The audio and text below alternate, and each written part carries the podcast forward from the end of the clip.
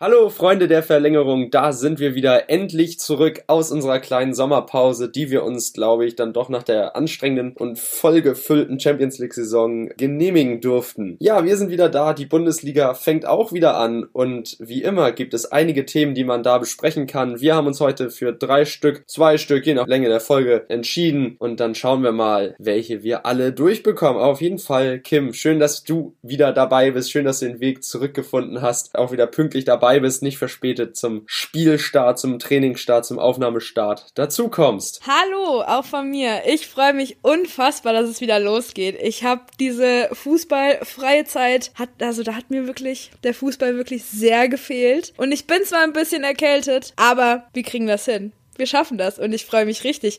Aber Christopher, was sind denn heute so unsere Themen ganz genau? Ja, wir wollen heute sprechen über den FC Bayern München und auf jeden Fall auch über den ersten Verfolger, den ersten Herausforderer, über Borussia Dortmund. Die weiteren Themen, da gucken wir dann mal, was da noch offen ist, denn Schalke bietet einiges, die Verfolger, Leverkusen, Gladbach, Leipzig, da lässt sich bestimmt auch was zu sagen, aber das ist alles noch in der Zukunft, das machen wir von der Folgenlänge abhängig und deshalb würde ich mal sagen, fangen wir jetzt ganz einfach mit dem FC Bayern München an. Der Titelverteidiger, der Gigant im deutschen Fußball, das Triple ist gelungen, doch jetzt plötzlich ziehen so ein paar dunkle Wolken über der Säbener Straße auf, denn Hansi Flick ist noch nicht ganz zufrieden mit der Kaderzusammenstellung und die Bosse, die müssen ihm dann noch ein bisschen was präsentieren, wenn es nach ihm geht. Absolut, denn nach einer mehr als spektakulären Saison hat der FC Bayern München in der vergangenen Saison das anfangs Unmögliche möglich gemacht und das Triple geholt. Ich glaube, das hätte keiner von uns anfangs erwartet. Naja, nun hat der FC Bayern zwar 3 Transfers bereits getätigt und mit Leroy Sané einen der talentiertesten Spieler auf der Außenposition geholt, aber trotzdem insgesamt 4 Abgänge zu verbuchen. Mit Alvaro Odriozola, Felipe Coutinho und Ivan Perisic hat man alle Leihgaben abgeben müssen, nun aber auch nach 7 Jahren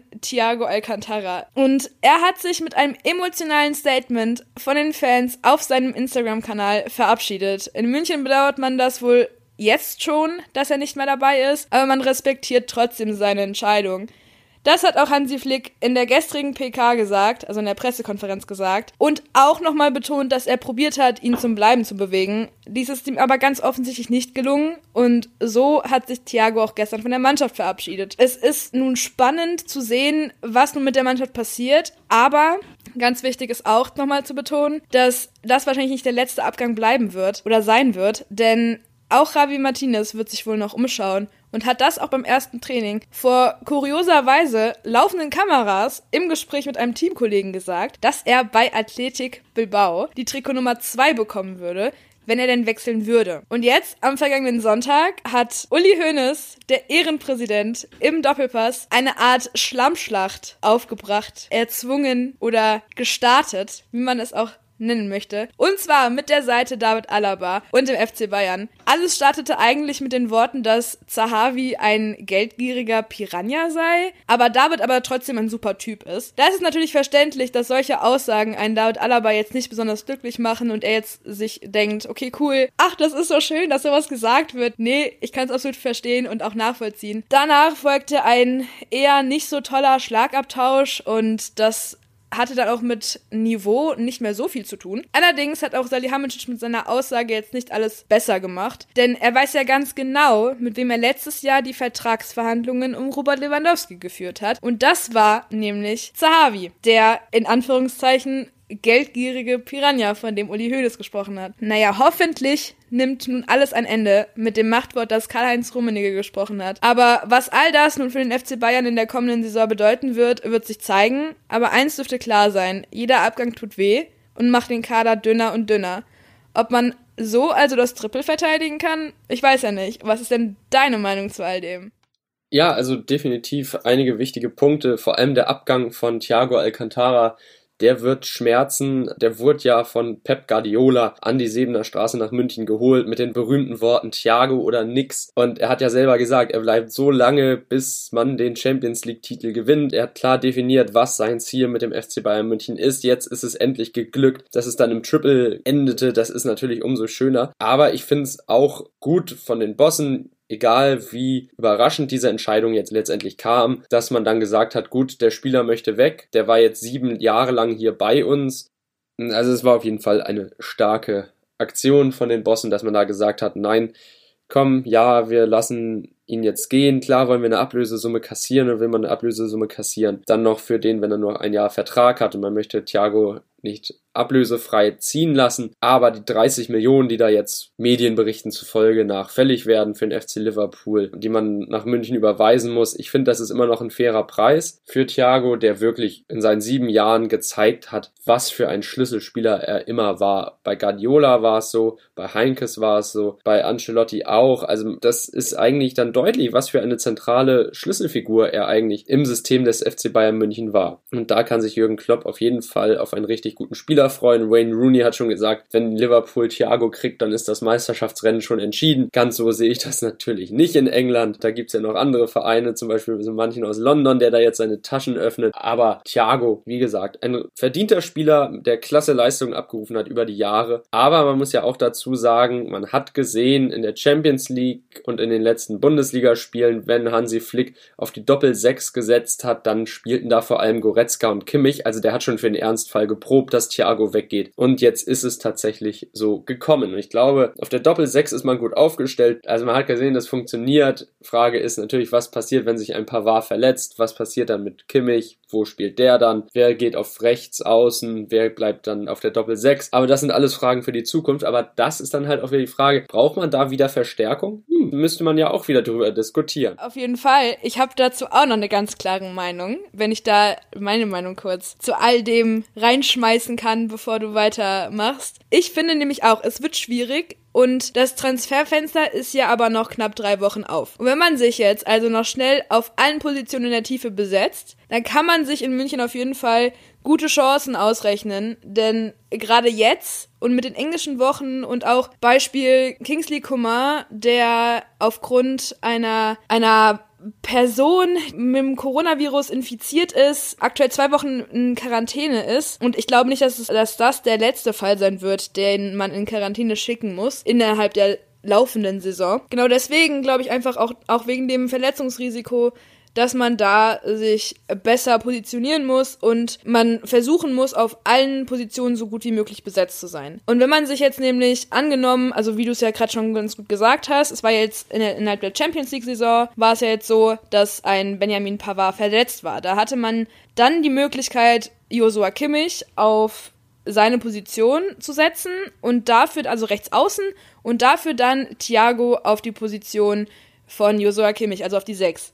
So, jetzt hast du aber keinen Thiago mehr und auf einen Tolisso zu bauen, da bin ich mir nicht ganz so sicher, ob er die Qualitäten, die ein Thiago hat und dieses taktische Verständnis und all diese ganzen Qualitäten, die er einfach mitbringt, ob er das genauso auch mitbringen kann und ob er das kompensieren kann, ob man das schafft. Wenn man es allerdings jetzt schaffen würde, auf dem Transfermarkt nochmal ordentlich aktiv zu werden, und einen guten und stabilen, zum Beispiel Rechtsverteidiger zu holen, dann sehe ich da für den FC Bayern sehr, sehr gute Chancen auf die 9. deutsche Meisterschaft in Folge, auf einen Erfolg im DFB-Pokal und auch gute Chancen in der Champions League. Ansonsten sehe ich da eine Saison mit ganz, ganz, ganz, ganz vielen Problemen, mit eventuell ganz vielen Verletzungen, mit hin und wieder mal Spielern, die in Quarantäne müssen, weil die beim Einkaufen oder beim Kaffee trinken irgendwie neben einer Person saßen, die mit dem Coronavirus infiziert war.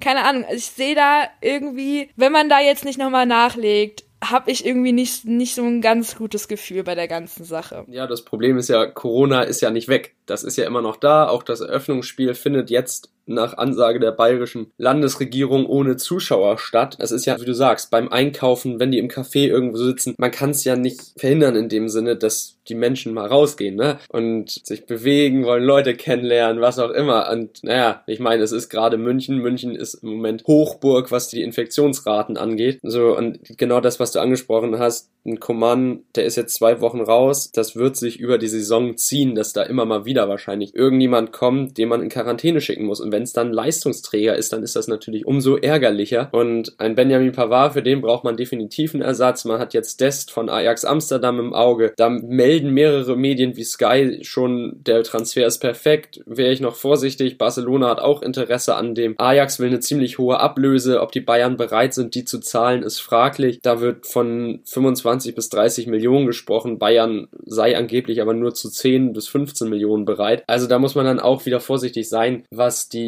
Ausgaben, die Transfers, die Spekulationen und tatsächlich dann auch das verfügbare Spielermaterial angeht. Also man darf die Spieler ja auch nicht verheizen. Also da wird es umso mehr auf Hansi Flick drauf ankommen, wie rotiert er? Rotiert er überhaupt? Lässt er eigentlich eine Elf ständig durchspielen, die dann ja auch irgendwann kaputt ist? Und wir werden dieses Jahr ja wahrscheinlich ziemlich viele englische Wochen einfach erleben, ist jetzt meine Prognose, dadurch, dass dann meine Mannschaft nicht spielen kann. Aber auch um rotieren zu können, brauchst du Tiefe im Kader und aktuell bist du, also sehe ich da jetzt nicht so viel Tiefe im Kader, die genau die Qualität hat, die der in der Startelf hat. Das ist, finde ich, gerade problematisch. Und wenn man wirklich das Triple verteidigen möchte, was ja jetzt auch Leon Goretzka gesagt hat oder was man ja auch ständig aus München hört und wo man auch den Eindruck hat, die sind jetzt heiß und hungrig auf das nächste Triple, ja, dann brauchst du aber auch so eine Tiefe, dass das möglich ist. Ansonsten ist das ein schöner Traum, aber mal gucken. Ich meine, es war ja jetzt auch, also hätte man vor einem Jahr uns gefragt, na, der FC Bayern und das Triple, ich glaube, da hätten wir angefangen zu lachen. Ja, stimmt, aber auch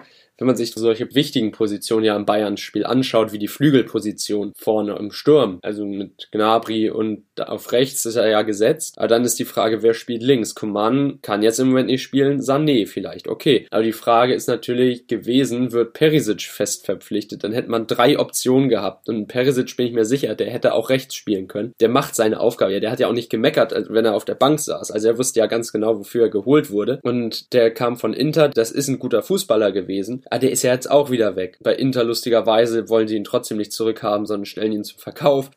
Gut, Ironie des Schicksals, aber dass man dann da diese Option weggibt, die eigentlich relativ günstig in meinen Augen zu haben war und sich auch verdient gemacht hat in diesem einen Jahr, wo jeder gesehen hat, ey, der ist besser, als man vielleicht denkt. Nur weil er bei Wolfsburg war oder beim BVB, wo er nicht ganz so gut gezündet hat, der hat trotzdem funktioniert in München, wenn er gespielt hat. Und ich glaube, das war ein Fehler, den abzugeben. Einfach, weil es in der Kadertiefe und in der Kaderbreite jetzt an solchen Spielern mangelt, die sich dann aber auch zurückstellen, die klar von der Mannschaft akzeptiert werden, respektiert werden, aber die einfach dann nichts anderes tun, als sich in den Dienst der Mannschaft zu stellen. Richtig, es war so ein richtig umgänglicher, pflegeleichter Spieler. Also ich glaube, das war mit einer der Spieler, wo man halt echt gedacht hat, okay, der weiß, wer er ist und der fühlt sich jetzt auch nicht irgendwie wie der nächste, keine Ahnung, wie die nächste Legende. Er weiß, was er kann und er hat das Ding wirklich sehr, sehr gut gemacht in München. Und deswegen fand ich es zum Beispiel, um ehrlich zu sein, sehr, sehr, sehr, sehr schade, dass man ihn nicht gehalten hat, weil das wirklich so ein Spieler war, wo man den Eindruck hatte, hey, der macht das, was der Trainer von ihm verlangt. Der macht nichts irgendwie, keine eigensinnigen, dummen Dinge. Der stellt sich wirklich, auch wie du selbst gesagt hast, in den Dienst der Mannschaft und macht das sehr, sehr gut. Aber ich würde sagen, wir haben genug über den FC Bayern gesprochen. Sprechen wir mal über den direkten Konkurrenten. Und da haben wir im Vorfeld schon mal ein bisschen drüber gesprochen. In Dortmund möchte man ja eigentlich keine Titelansagen machen, zumindest nicht öffentlich, macht das aber trotzdem oder hat es getan am Ende der vergangenen Saison. Was hältst du denn davon, wie sich jetzt die Borussia so gemacht hat in der Sommerpause, die doch sehr kurz war oder für den BVB wahrscheinlich länger war als für den FC Bayern? Was hast du denn da so für Gedanken? Siehst du da Titelchancen? Also Borussia Dortmund, was da allein in den Köpfen abgeht, verstehe ich manchmal auch nicht. Ich meine, dann wird mal davon gesprochen, dass man den Titel holen will, dann wird wieder nicht davon gesprochen, dass man den Titel holen will, sondern es wird gesagt, wir denken von Spiel zu Spiel, was kommt, das kommt. Dann wird wieder gesagt, hey, wir sind jetzt in so einer Phase der Saison, da muss man mal ein klares Ziel definieren und das muss der Titel sein. Und dann wieder, nee, für den Titel sind wir noch nicht bereit. Also das geht ja immer hin und her da in Dortmund. Man kann sich nicht entscheiden.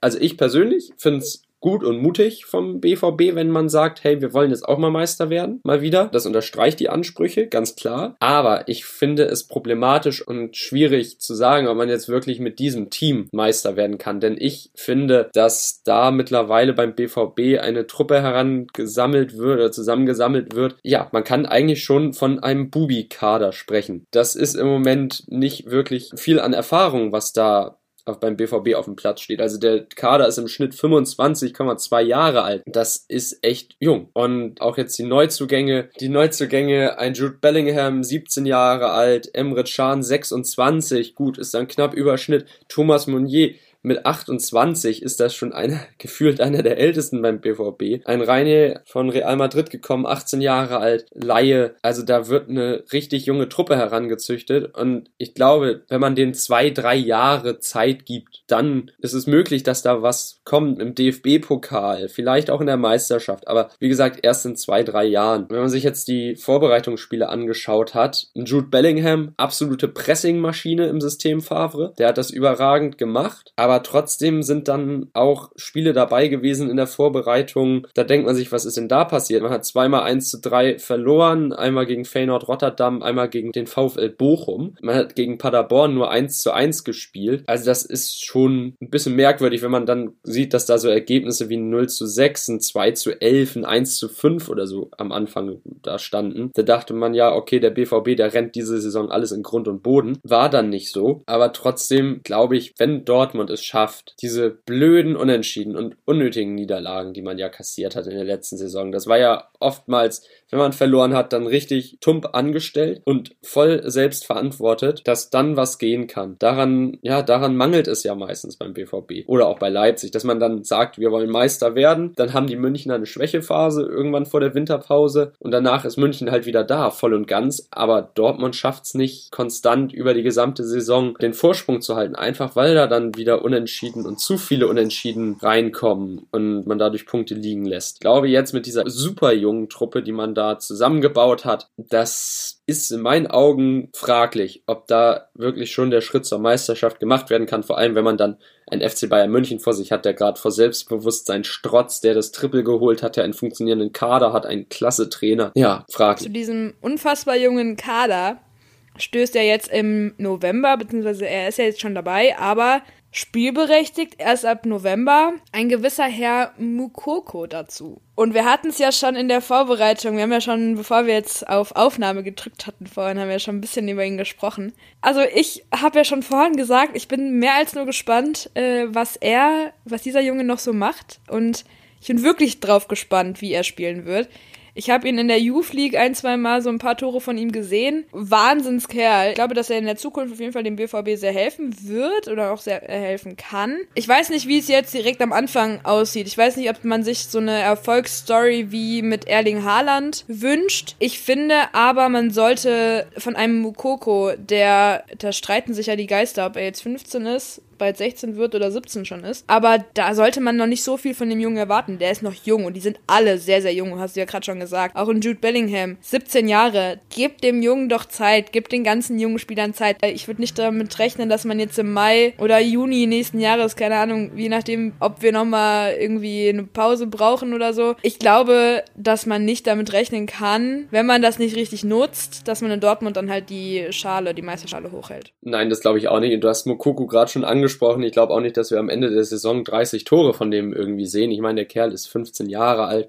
Jedenfalls steht es so bei transfermarkt.de, dass er 15 Jahre alt ist. Man hat ja im Moment noch einen Erik Braut Haaland, also einen Mittelstürmer, der absolut starke Leistungen bringt und klasse eingeschlagen ist. Nicht, dass die beiden sich dann noch um diese Stürmerposition zoffen und es da irgendwie Zwist gibt und Streitereien beim BVB. War ja schon bei Barrios und Lewandowski so, dass beide sich da wirklich stark darum bemüht haben, die Neuen zu sein und Stammspieler zu sein. Und das, glaube ich, möchte man beim BVB verhindern. Und ich glaube, die wissen aber auch alle, dass der Mukoko erstmal noch nicht bei den Profis ganz oben dabei mitspielen wird. Klar, wenn man mir erzählt hätte mit 15 Jahren, du wirst jetzt hier Bundesligaspieler sein, hätte ich sofort unterschrieben und wäre toll, toll, toll. Aber trotzdem, ich glaube, der ist erstmal noch entspannter eingeplant. Ja, aber auch solche Spieler wie den Jadon Sancho, der ist ja auch erst 20, aber trotzdem hat er einen Marktwert von 117 Millionen Euro, ist wertvollster Bundesligaspieler. Also es ist Wahnsinn. Also eigentlich, was der BVB sich da angesammelt hat an Talenten und jungen Spielern, das ist klasse. Aber trotzdem glaube ich nicht, dass es zur Meisterschaft reicht, wie schon gesagt. Korrigier mich. Ich sehe das komplett genauso. Ich finde generell, wir sprechen jetzt die ganze Zeit darüber mit Prognosen und was wir denn so denken und so. Es ist gerade, ich habe es ja schon vorhin einmal kurz gesagt, wir hatten eine richtig seltsame und denkwürdige letzte Saison. gerade die Rückrunde war wirklich mehr als denkwürdig und wo man sich dann auch wirklich Gedanken drüber gemacht hat und all so ein Zeug, ne?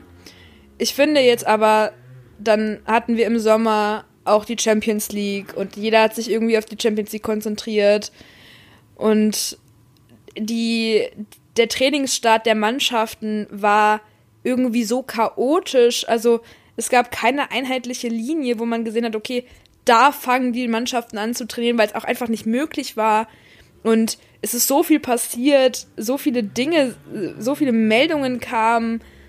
Ich finde es einfach schwierig, jetzt irgendwie eine gute Prognose über diese Saison zu geben. Ich will wirklich nicht zu viel sagen. Ich möchte eigentlich nur noch abwarten, was jetzt das ganze Wochenende jetzt erstmal passiert und dann halt was nächstes Wochenende passiert. Das sind so die Dinge, wo ich halt einfach jetzt erstmal gucken möchte, hey, wie schlagen sich die Mannschaften? Wer ist wie drauf? Sieht man da einen roten Faden aus der letzten Saison? Keine Ahnung, hat man irgendwie, fehlen die Fans denn noch weiterhin? Wie läuft das denn? Also ich bin wirklich gespannt darauf, wie das jetzt alles funktioniert, weil ich kann wirklich jetzt, so wie ich hier sitze, absolut mir das gar nicht vorstellen, wie das jetzt werden soll. Also klar, konnte ich dann nach dem Bundesliga-Restart auch nicht, oder vor dem Bundesliga-Restart auch nicht, aber jetzt ist das halt alles nochmal ein bisschen schwieriger, weil du weißt, dass es jetzt losgeht und du weißt auch, wie es losgeht, aber es ist halt, ich kann mir immer noch nicht vorstellen, wie fit die Mannschaften sein werden und was da noch so passiert, weil ich habe auch irgendwie das Gefühl, du kriegst nicht so viel davon mit, außer halt, wer welchen Transfer getätigt hat, aber ansonsten ist das halt super schwierig. Ich finde halt auch schön, wenn man jetzt irgendwie nach Gladbach mal schaut, dass die Gladbacher ihren gesamten Stammkader, also alle Stammspieler behalten haben und eine Laie dazu bekommen haben mit Hannes Wolf von RB Leipzig. Das finde ich gut und das lässt mich so ein bisschen positiv werden, dass es wenigstens eine Mannschaft gibt, wo ich das Gefühl haben kann oder wo ich halt wirklich den Eindruck habe, das, was letzte Saison die Gladbacher gezeigt haben, ähnlich bzw. genau dasselbe, werde ich auch in dieser Saison sehen. Was aber ein Dortmund oder ein FC Bayern macht oder auch ein Schalke, ein Leipzig, was die alle machen, darüber kann ich mir aktuell wirklich, kann es mir nicht vorstellen. Also es ist für mich immer noch irgendwie ganz weit weg und deswegen bin ich echt mal gespannt, was da jetzt noch so passiert. Ja, finde ich auch. Vor allem, du hast es schon angesprochen, Borussia Mönchengladbach finde ich auch ein tolles Zeichen, dass da alle Leistungsträger und eigentlich der gesamte Kader zusammengehalten wurde und auch alle Spieler dann mehr oder weniger Bock haben, diese Saison zu spielen. Also ich finde, das haben die auch den anderen Verfolgern voraus. Bei Leipzig weiß man nicht, wie geht's weiter ohne Timo Werner. Bei Leverkusen ohne Kai Havertz und Kevin Volland. Also da sind überall Fragezeichen und die Trainer müssen umdenken und gucken, wie stopfe ich jetzt diese Löcher, wie ersetze ich die Spieler. Marco Rose, der steht bei Gladbach, hat den vollen Kader zur Verfügung, den er letzte Saison auch hatte, kennt die Spieler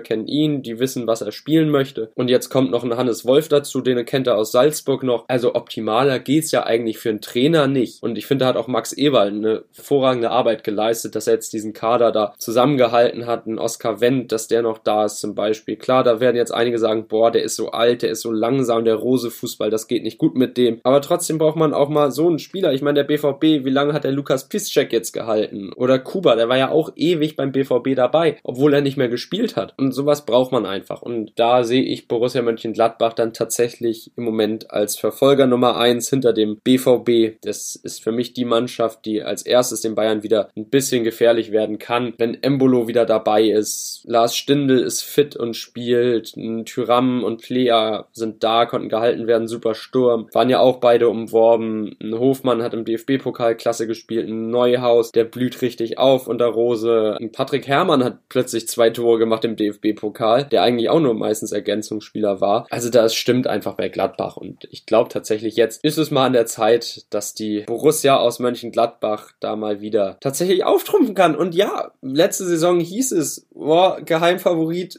die verstecken sich da immer hinten dran, so ein bisschen fliegen voll unterm Radar. Ja, haben sie getan. Sie haben tollen Fußball gespielt und ich glaube, dieses Jahr wird man es noch mehr sehen, wenn Marco Rose jetzt seinen Kader zusammenhält. Und es ist einfach toll zu sehen, was da in Gladbach für ein Projekt am Laufen ist und einfach, wie das konstant fortgetrieben wird. Kim, wir haben jetzt schon wieder eine halbe Stunde rum. Damit kann man gut arbeiten. Und wir haben ja noch ein paar Themen, die man dann in einer anderen Folge besprechen kann. Ich glaube, da wird auch dieses Wochenende nichts dran ändern. Also ich glaube, da werden eher Bestätigungen kommen, dass man diese Themen unbedingt ansprechen muss. Und ich glaube, wir werden einen tollen Bundesliga-Start haben, sowohl in der zweiten als auch in der ersten Bundesliga, beziehungsweise in der ersten und dann in der zweiten Bundesliga. Es wird einfach toll sein. Fußball ist zurück. Die Bundesliga ist wieder zurück. Wie es dann mit den 20% Fans in den Stadien ausgehen wird, muss man alles gucken. Ich bin kein Gesundheitsexperte. Darüber diskutieren, das würde schon eine ganze eigene Folge füllen. Und deshalb würde ich sagen, kommen wir jetzt zum Ende unserer Folge. Wir freuen uns natürlich, dass ihr zugehört habt, euch die ganze Folge gegeben habt. Wenn ihr Bock habt, könnt ihr uns natürlich jedes Mal schreiben, jeden Tag, jede Stunde, jede Sekunde bei Instagram unter Verlängerung_Fußball_Podcast, alles hintereinander weg. Es ist so einfach. Ihr könnt uns eine Mail schreiben @verlangerung.podcast@gmail.com. Wir beantworten alles. Nennt uns Themen, nennt uns eure Gedanken zum Spieltag und hey, ihr könnt uns auch ruhig bei Instagram reposten. Nein, Scherz. Wir wollen ja jetzt nicht hier zu weit gehen, zu aufdringlich Werbung machen. Das kommt ja vielleicht irgendwann eines Tages mal, aber das wollen wir jetzt noch nicht. Also, vielen Dank fürs Zuhören. Wir hoffen, es hat euch großen Spaß gemacht, uns mal wieder beim Labern ein bisschen nebenbei laufen zu lassen oder vielleicht ja auch aktiv nur noch sich auf uns zu fokussieren. Deshalb sagen wir Tschüss, bis zur nächsten Folge. Wenn der Bundesligaspieltag rum ist, da wird sich bestimmt einiges tun, worüber man reden kann. Bis dann, Tschüss. Auch von mir nochmal ein Tschüss und dann sehen wir uns auf jeden Fall oder hören uns in der nächsten Folge. Und ja, ich glaube, Christoph hat alles gesagt. Hoffentlich bin ich bis dahin auch wieder gesund. Und dann höre ich mich auch nicht mehr so komisch an. Naja, auf jeden Fall hoffe ich, dass ihr alle gesund bleibt und diesen Spieltag gesund und munter verfolgen könnt. Und dann hören wir uns. Bis dahin. Tschüss.